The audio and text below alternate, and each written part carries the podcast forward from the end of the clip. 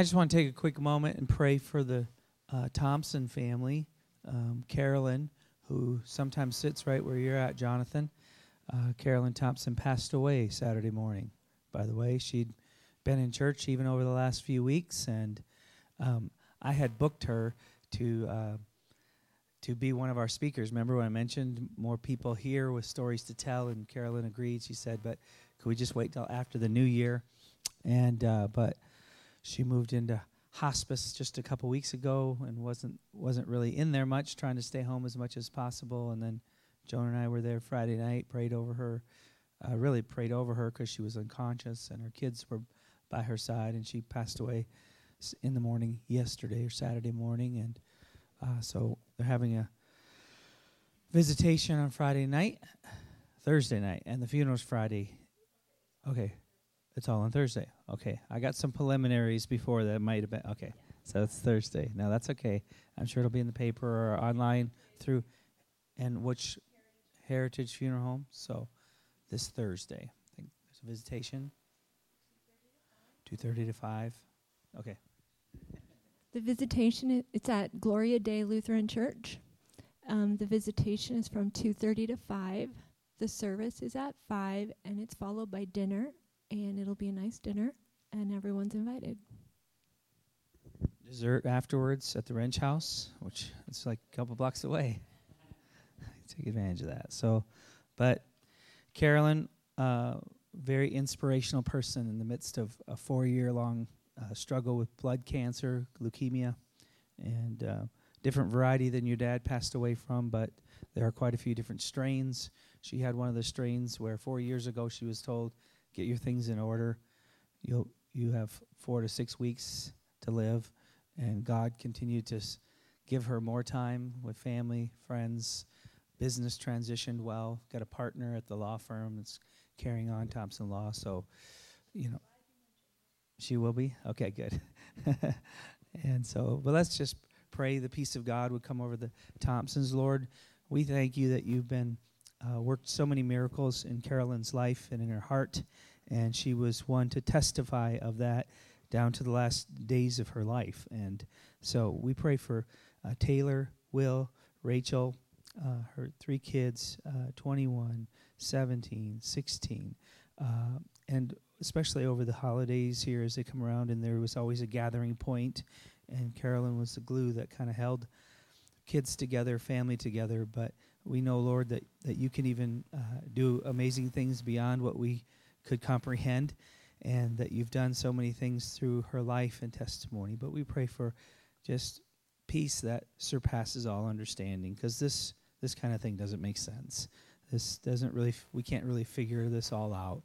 But if our lives, all of our lives are just a whisper, then it's really all the same, whether we live forty-nine years like Carolyn, a few years, or uh, or uh, or one hundred years. Uh, it's really all the same. It's just a, it's just a mere uh, vapor in the wind. But we thank you, Lord, that she Uh, flew and, and glowed brilliantly for you, even in her last days. May the legacy of Jesus Christ be carried on through her friends and family. In Jesus' name, amen. Yeah.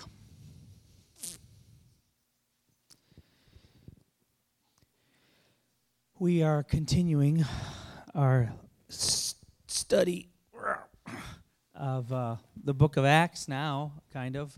Uh, I just did a little s- subtitle, Fearfully Bold. Um, I thought the words together were kind of interesting and challenging. It's an un- unbelievable time for the church. Um, the first heirs to the kingdom that Jesus has kind of passed the baton on, and and it didn't make sense in humanity. How could we be better off without you here, Jesus? And And Jesus saying, greater things will you do because I go to the Father, and, you know, trying to process all, all that's very difficult. And unbelievable uh, global impacting, historic impacting revival is breaking out in, in the Book of Acts here in chapter four and five. Some amazing highlights of the new young church uh, without Jesus, the Lord and Savior. He's ascended up into the heavens, and now the responsibilities upon these young believers. It's a moment in history with nothing else to compare it to. The church was unified. There was a, there was a unity. It was said, I read last week, they had one heart, one mind. Um, everything, they, they even shared their resources together. And we're going to read in a in a moment about people that sold their land and brought the money and laid it at the disciples' feet, and then they distributed it to those who were in need. John the Baptist recorded was recorded saying, you know, this idea of one, if one person has two tunics, they should share with the one who has none, and the one who has food should share with the other one who doesn't. Paul said, in Philippians chapter two, verse one, therefore, if you have any encouragement from being united in Christ, if any comfort from his love, if any common sharing in the Spirit, if any tenderness or compassion, make my joy complete by being like-minded, having the same love, being one in spirit and one in mind. Do nothing out of selfish ambition and vain conceit. Rather, in humility, value others above yourselves, not looking to your own interests, but each of you the interests of others. If people could live out this kind of love, can you imagine the kind of friendship and community there could be? It's hard for us to imagine because our lives are, you know, so active and engaged, and and, and our our businesses goes well outside of our extended family, unlike these uh, close-knit communal kind of Jews, the way they were living, and uh, and in a time where you didn't travel so much. I mean, Eric, I don't. How many miles did you travel this week alone? Do you keep track? eight hundred miles, quite a quite a few miles do, tooling around for work and stuff in one in one week. And I know these our times are different, and this is not ancient Jerusalem that we're living in today. But I know the Lord is challenging us to share what we have with others for a common good. Listen, listen to this amazing story, Acts chapter four, verse thirty-two. We left off last week in thirty-one. All the believers were one in heart and mind. No one claimed that any of their possessions were their own, but they shared everything they have. With great power, the apostles continued to testify to the resurrection of the Lord Jesus. And God's grace was so powerfully at work in them all that there was no needy persons among them.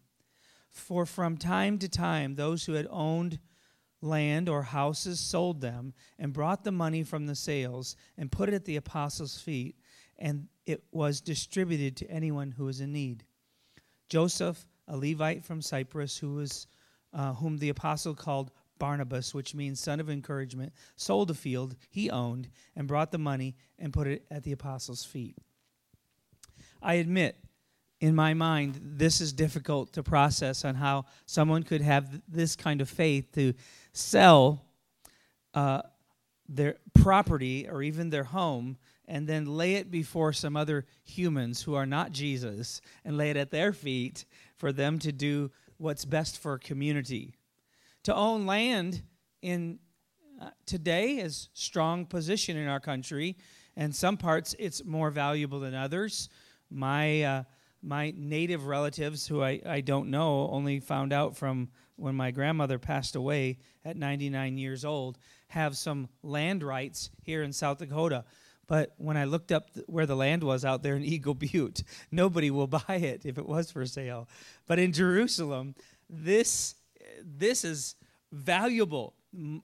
To own property meant wealth, influence, power, uh, future stability. Like what, this is going to carry our family into the future. Even if you rent that land out, that you would have constant income for your family. And these believers who had this had something very valuable. And the sold properties, we read on in the next chapter even, that it was feeding a whole bunch of people. I, I, I can't quite understand how it's happening. I know we have a uh, place called the Banquet. It's not quite the same, uh, but there was a, a large group of people, enough to that they had to figure out how they're going to take care of all these people on a consistent basis. And most likely the land that was sold was something that was it, held in their possession from generation to generation to generation. We don't know anything for sure except that the, it was valuable, and some of them uh, w- sold assets, retirement assets, and laid a pile of cash at the disciples' feet. And no, this is not a precursor to some offering going to happen in the church. And I am not an apostle, okay? Uh, just pointing out an obvious truth, that when God changes these religious Jews and these Roman pagans, that they're all in, that they had found a life, they had found the treasure of the kingdom, they had found something more valuable than the things of this earth, and that it was a display of God's grace. That's that's a pretty cool phrasing there. God's grace was so powerfully at work in them that that there were no needy persons among them. We all smile at the family joke, what's mine is hers, and what's hers is mine. And there's a few chauvinists who like to say what's hers, what's mine is hers, and what's hers is mine also. You know, there's all these uh, cryptic little variations of it. But when Joan and I got married, we share f- for the last thirty-three years and two months and twenty-eight days and seven hours and fourteen minutes. We have shared everything we have. I don't have a rat hole. How many know what a rat hole is? Where are you at? Oh, I know there's twelve guys who don't want me to talk about this right now, at least in this room. A rat hole is where you save a little side money in a secret little drawer or out in the shop or under un, in, under the seat of your car where you stash a little money where your wife doesn't know about it. So once in a while, you can do a little something that's not in the family budget. So maybe you don't call it a rat hole, but how many how many know people that have a little side savings that their spouse doesn't know about? How about we do that, okay? What's that? Yeah, other people, right, exactly. When Joan, Joan and I came together in, in August of uh, nineteen eighty-six, we merged our funds together. And let's just say I got the better end of the deal on that early merger, okay? But but one of my good friends, he has money, and she has money, and they both work, and so they they split up the responsibilities out of their budgets, and and that seems to work for them. It's fine, but Joan and I have never had that arrangement. We just share, put pool our money together, pay it. You know, I have this guy, since I'm a general contractor, and I hire lots of different subcontractors, and I noticed this one guy that I hire, eh, I don't know, a dozen times a year for projects. He's really talented, and I'll pay him. And I noticed one time that his wife was kind of cold to me, you know, kind of, but I thought, you know, they're busy. She's, you know, they got kids, they're juggling a hundred things, and then, but I noticed a continual pattern, and I, I was wondering why she seemed angry at me all the time, kind of like, and I hardly ever see her except for when I'm dropping a, something off over there or a meeting with her husband to, and he's doing some work for me. I'm trying to disguise who this could possibly be because none of you in this room know him anyway. So, but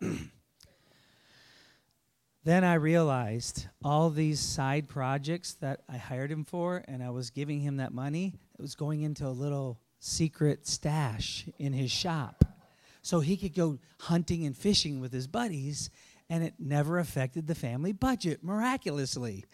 But all the time, she's been thinking, oh, here comes that Lance guy that you do all these favors for. He's such, he's just using you. He's just draining your time. How can you do this for him all these nights and weekends, these projects? This has got to be worth thousands and thousands of dollars. What kind of leech friend is this Lance guy of yours? What a loser.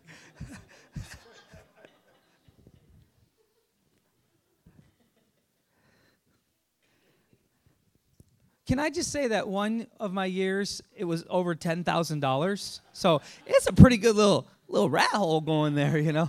That must be like a lot of weapons he bought for, I don't know, but no. But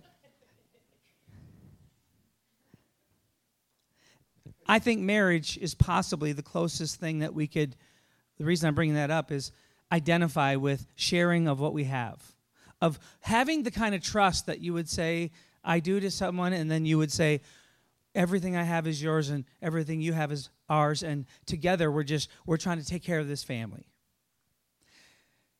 It's not communism where you're forced here in the New Testament. These aren't, people aren't forced to give their property. They're not being strong-armed uh, where, the, where they're, uh, the church is trying to, you know, gather resources and own land and get get power out of it.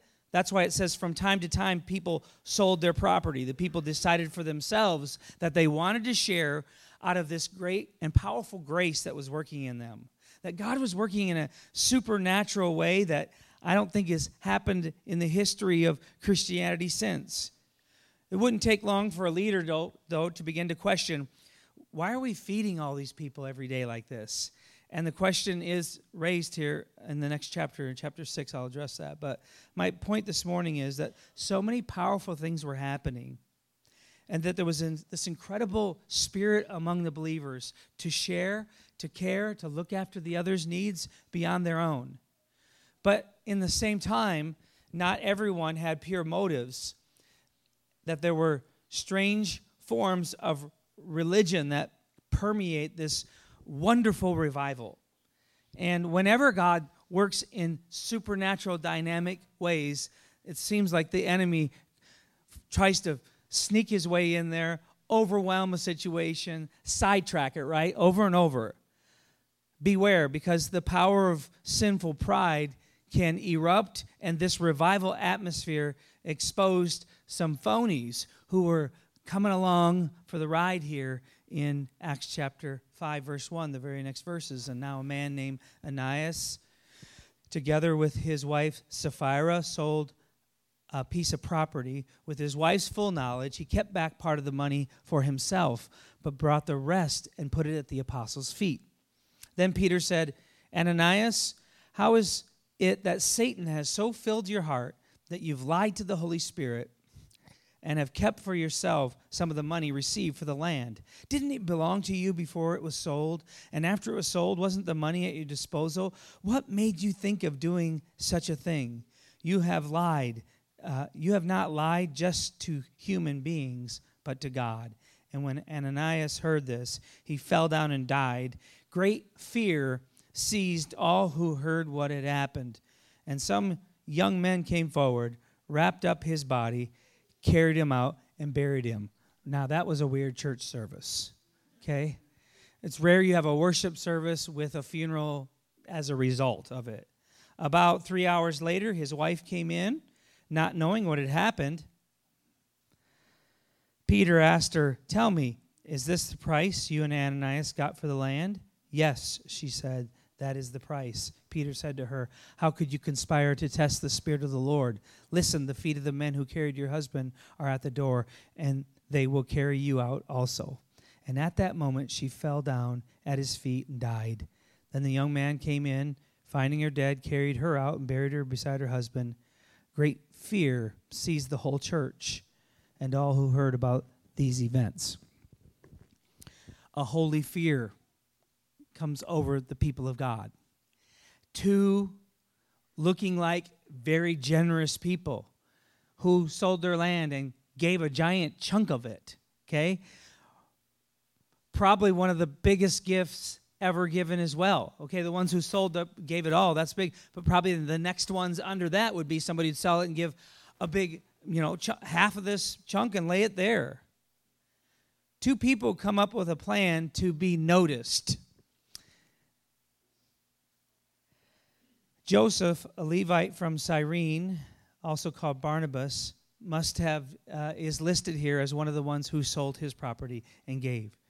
And he must have gotten so much, you know, attention is what comes to my mind, like, wow, of what God's really doing and thanking God and praising God, and that this was this divine season in the church. But it was not a time where people should be looking for glory for themselves. It's, to me, a, a kind of a crazy thought to think about. We're gathering together, we're praising the Lord together, and someone gives a pretty significant gift, not a huge one, but because they tried to look religious, look more uh, generous, uh, the Lord calls them on that in this moment. And the result was great fear comes over them because, you know what? probably a lot of people had compromising things going on in their life that they hadn't completely, uh, they're not walking in complete purity before the Lord. And I think if somebody came in with that kind of prophetic voice to where every one of us who lied in this place would fall over dead, um, I I don't know if I would show up at church that Sunday. But it was what they did was demonically inspired plan to lie to everyone, to look generous, to look good, and to spoil the natural beauty of what was happening here before the Lord, or the supernatural beauty. And Peter's words are, how is it that Satan has so filled your heart that you have lied to the Holy Spirit? Here we are in this real-life changing atmosphere where this supernatural grace is poured over, and the enemy, of course, wants to flood in and ruin it. But God's powerful grace is upon His Holy Spirit, and Satan is filling e- putting evil thoughts in people's hearts at the same time to try to get right in the middle of what is some pretty holy, awesome times. Will you stand with me? Father, we've come here today, and I doubt any of us would feel secure in our life being open and bare before the rest of us. The thoughts that have come into our mind, the spirit and attitude that we've displayed at times, we know has been anti Christ. Lord, would you continue to call us to an awakened, holy, fearful place where we walk gently in our minds before you on this earth, knowing in all humility that there's nothing good about us except for Christ, except for your goodness that is waved, uh, that is washed over our lives, cleansed us. As we've confessed our sins, you've cleansed us Cleanse us of our sins, and cleanse us of our unrighteousness. We thank you, Lord, for the goodness that we have found in Jesus. Would you help us, Lord, to just shake off the, the fakiness of religiousness, of trying to look a certain part this morning. Instead, be caught up in the wonderful, glorious praise that's due to you in Jesus' name. Look to the Lord with His tithes and our offerings, and thank you for being committed and making giving a, a priority in your life. Lord, you've been so good to us, and as far as our money goes, you're just asking for the first tenth, the best part. So help us to get there to where we can be a cheerful giver, a committed giver, consistent giver, and the dream of even being able to be cheerful, excited about what you've done in our lives and how you've uh, blessed our businesses, our careers, our families. And uh, thank you, Lord, for challenging us uh, that, that we're not just out to get more stuff for ourselves that will be temporary, that will rust out, that will be no good. But today, may this offering sh- display uh obedient hearts before you, God, in Jesus' name. Amen. Thank you as you give. Lord, bless you for your faithfulness. Thank you, Lord. All right, we're talking in code here. Did you guys see me talking to her? I didn't know if there, we had another song or if I was supposed to continue. I I, I really feel uh, I want to mention youth conference. Uh, coming up in like five weeks or so, so uh, we don't have a whole bunch of details for you yet. I know it's uh, Friday, Saturday, Sunday, and we have the exact dates.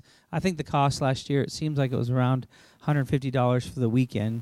I know it's uh, like eighty-five dollars is the registration with the youth with the, at the youth department, and then we get rooms at a hotel. And I know Winetta has committed to Uh, going and sp- being a youth sponsor. I haven't heard back from another guy.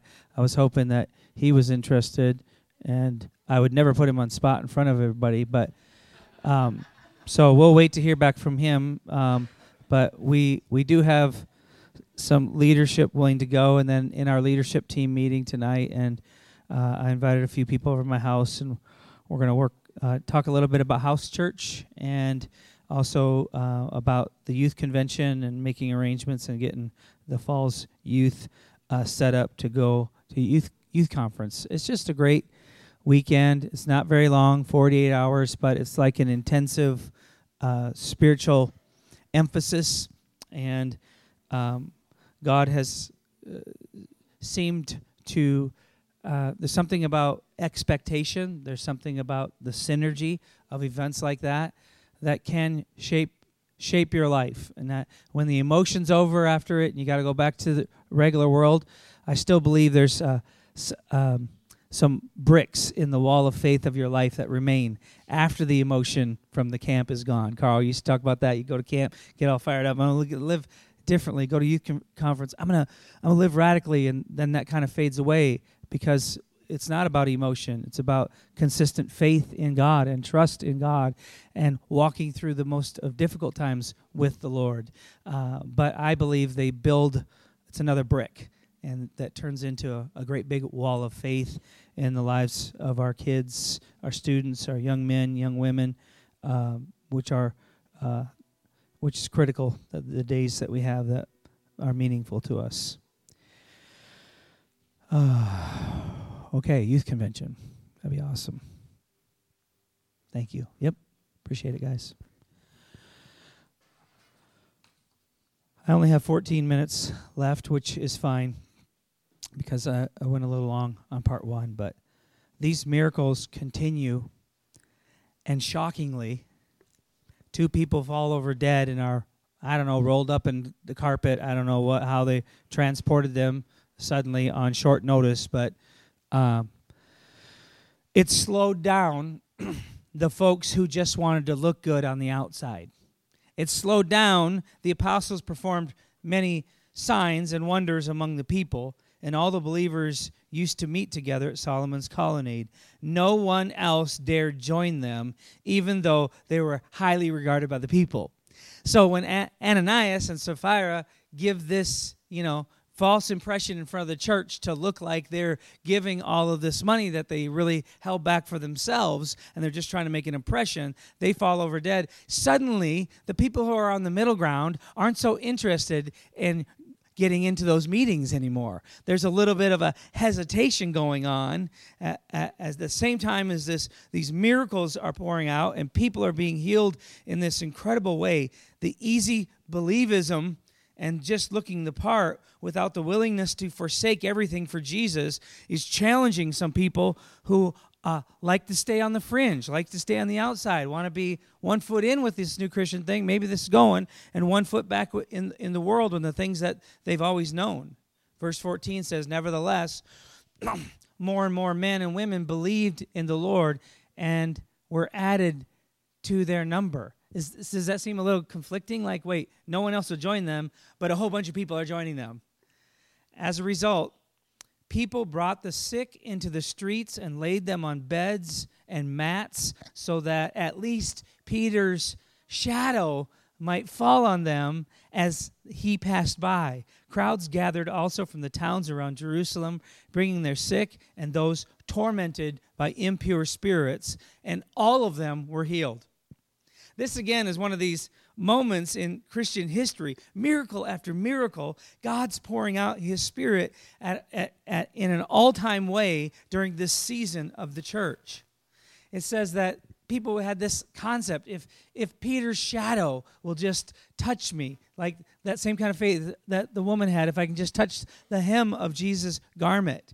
And we're thinking Jesus is gone, and so the dynamic kind of miracles are not going to be quite as evident. It's going to be kind of watered down. And I think this is one of these greater things will you do because I go to the Father, that the that the Spirit of Jesus is proving himself to be just as alive, just as dynamic, just as real without the body of Jesus on this earth. And the Jesus people are carrying on in the miraculous work of the Spirit. Then the high priest and all his associates, who were members of the party of the Sadducees, were filled with jealousy, and they arrested the apostles and put them in public jail again. I think we just read that in chapter four, chapter three, where uh, Peter and John were put in prison and in, interrogated. They arrested the, the apostles and put them in public jail. It kind of looks like a repeat here of what had been happening. Peter and John arrested, and in the morning they're going to be interrogated. But this time, they don't make it till the morning, right? There's a jailbreak in the Bible, verse nineteen. But during the night, an angel of the Lord opened the doors of the jail and brought them out. Go stand at the temple courts, he said, and tell the people about this new life. They didn't wait.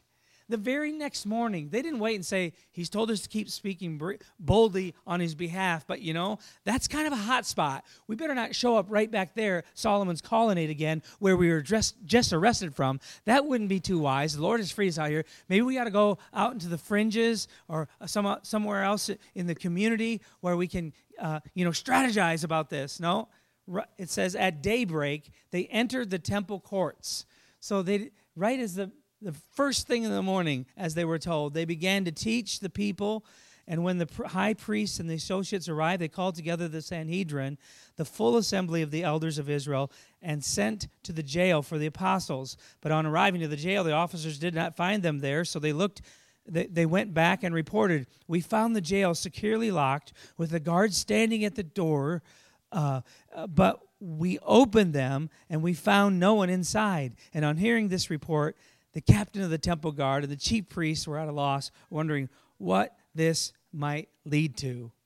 Then someone came and said, "Look, the men you put in jail are standing in the temple courts teaching the people." And at that, the captain went to with his officers and brought the apostles. They did not use force because they feared that the people would stone them. The apostles were brought in and made to appear before the Sanhedrin and questioned by the high priest. "We gave you strict orders not to teach in this name. Yet you have filled Jerusalem with your teachings and are determined to make us guilty for Jesus' blood. Us guilty for this man's blood." Again, a slick politician might have been able to smooth things over for the disciples, but they understood what God had called them to do, to go stand in the temple courts and tell of this new life. And they're arrested really for the third time. And what they were saying made the religious leaders uncomfortable about Jesus' death. But they were not going to be intimidated. Verse twenty-nine, Peter and the other apostles replied, "We must obey God rather than human beings. The God of our ancestors raised Jesus from the dead, whom you killed, hanging him on a cross, and God exalted him to the right hand as Prince and Savior, that he might bring Israel to repentance and forgive their sins. We are witnesses of these things, and so is the Holy Spirit, whom God has given to those who obey him." Isn't that pretty cool that they're we're like, we're witnesses, and so is the Holy Spirit right here. Almost speaking to about the Holy Spirit as if he's a manifest, you know, tangible, noticeable, something you can touch and feel right here. "We are witnesses of these things, and so is the Holy Spirit, whom God has given us, uh, given to those who obey him." Peter, again, is staring death in the face and doesn't shy away from danger. He takes it to the highest place.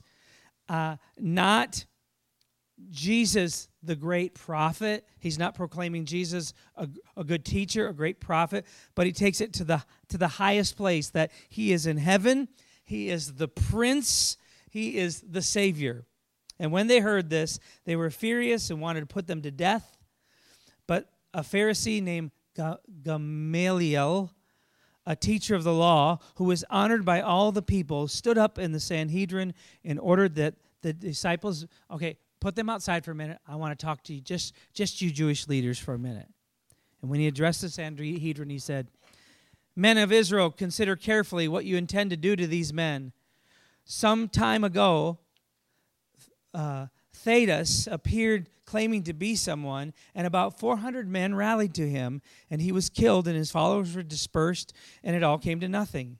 After him, Judas the Galilean appeared in the days of the census and led a band of people in revolt. He too was killed, and all his followers were scattered. Therefore, in the present case, I advise you, leave these men alone and let them go. For if their purpose or activity is of human origin, it will fail. But if it is from God, you will not be able to stop these men. you will only find yourself fighting against God. His speech persuaded them. They called the apostles in and whipped them. Then they ordered them not to speak in the name of Jesus and let them go. Ha ha. They got away easy. They just got a whipping with the whip and lashes, you know, humiliations galore. And they got away. For generations, and especially in the first century, where the Romans uh, rode the back of those that they conquered, they kept their eye open, like, one of these times, one of these guys that rises up is going to deliver us. Is it Theudas or Theudas, it's pronounced? Is, is it Judas uh, the Galilean?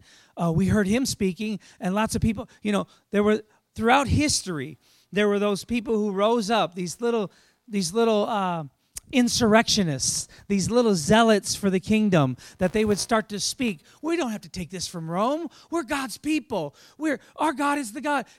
Abraham, Isaac, Jacob, Joseph. Remember Moses led us. This is our promised land. And everybody go, yeah, yeah. And these little mobs would arise, or these insurrectionists, or what the Romans would consider these Jewish terrorist groups would arise and cause havoc. And every one of them was snuffed out and their leaders killed and the group diffused.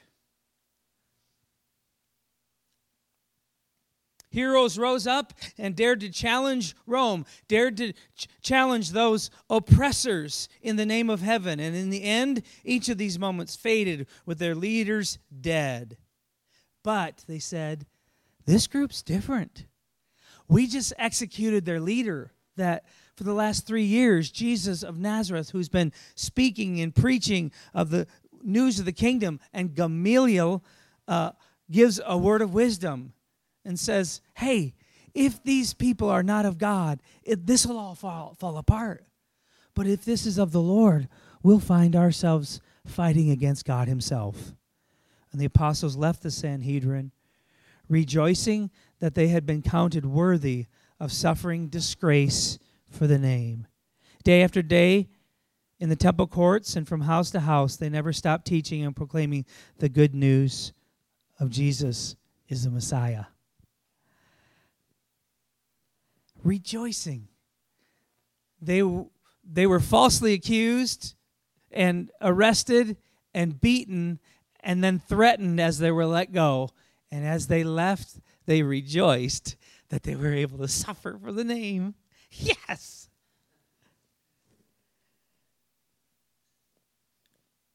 And sure, the story has a great ending. The jail doors open. They share the good news. They're threatened time and time again, but they're filled with boldness.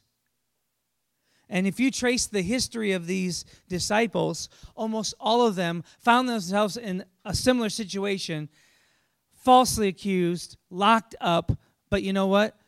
History says most of them were executed. It may, maybe it didn't happen here in Acts chapter five, but in the end, It, it, there were many martyrs for the kingdom of God. But with every murder of a Jesus follower, it seems like more and more uh, fruit erupts out of the ground.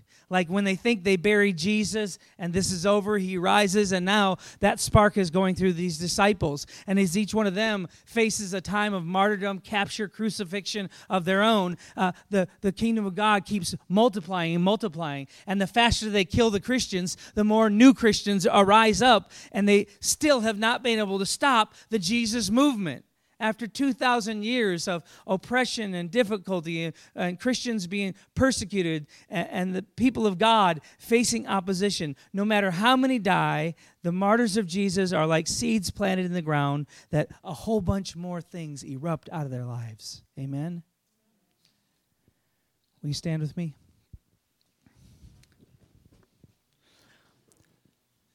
The last thing I want you to think about, think is that uh, in our victory that we won't face difficulties.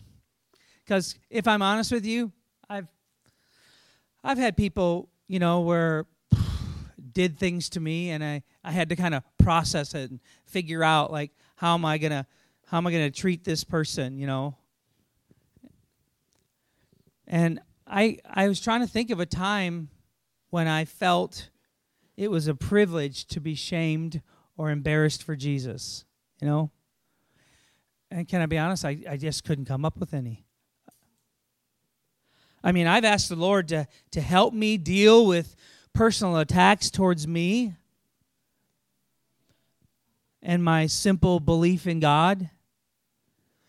I've asked the Lord to help me to respond to people kindly who have spoke or treated me cruelly. Or if I hear about somebody who's saying things negative behind my back, I've gotten to the point where I've been able to pray blessings over those who are not speaking well of me. But can I be honest? I can't remember a time when I rejoiced to, to, to suffer shame in the name of Jesus. And maybe there's some times coming. But what radical transformation. I can't remember a time when I came out of a personal attack that I went, yeah, high five, Jesus. They really think I'm a jerk. They really think I'm a simpleton. They really think I'm just a, a, a conservative kook out there for Jesus.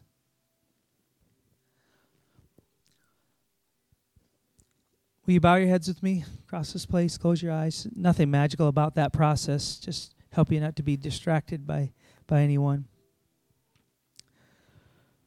But Lord, I know in these last great days there is going to be shame associated with the name of Jesus. In the midst of this realm of knowledge and such brilliance and such freedom to talk and to discuss and to debate, the radio airwaves are filled with Uh, politicians and sports people and and uh, musicians that are uh, volleying back and forth about ideas, about what real truth is, about what real freedom is. And God, I know you're raising up a group of people that are going to be called to speak out in your name. And I just pray, Lord, that you give us the kind of heart, uh, the kind of spirit of God that, that we'll be able to uh, stand for you. And in the same moment of things not going our way, in the midst of standing in faith for you, because for some of these disciples in the years to come, it goes really sideways, and it might even look like they got the uh, like something was wrong with their life because they weren't blessed. But how how beautiful are the feet of those who bring good news, and to live is Christ, but to die is gain. And uh, Lord, we only know this life, so we kind of want to hang on to it. And thank you that, that you're helping us to see beyond it. But I pray, Lord, that your Holy Spirit would rest on us in a supernatural way, that as we walk through life and the misunderstandings and uh, the, the difficulties, that we can quickly gather ourselves in praise and thanks to you for the things you've done, for what you've given to us, for the talents, the skills, and abilities.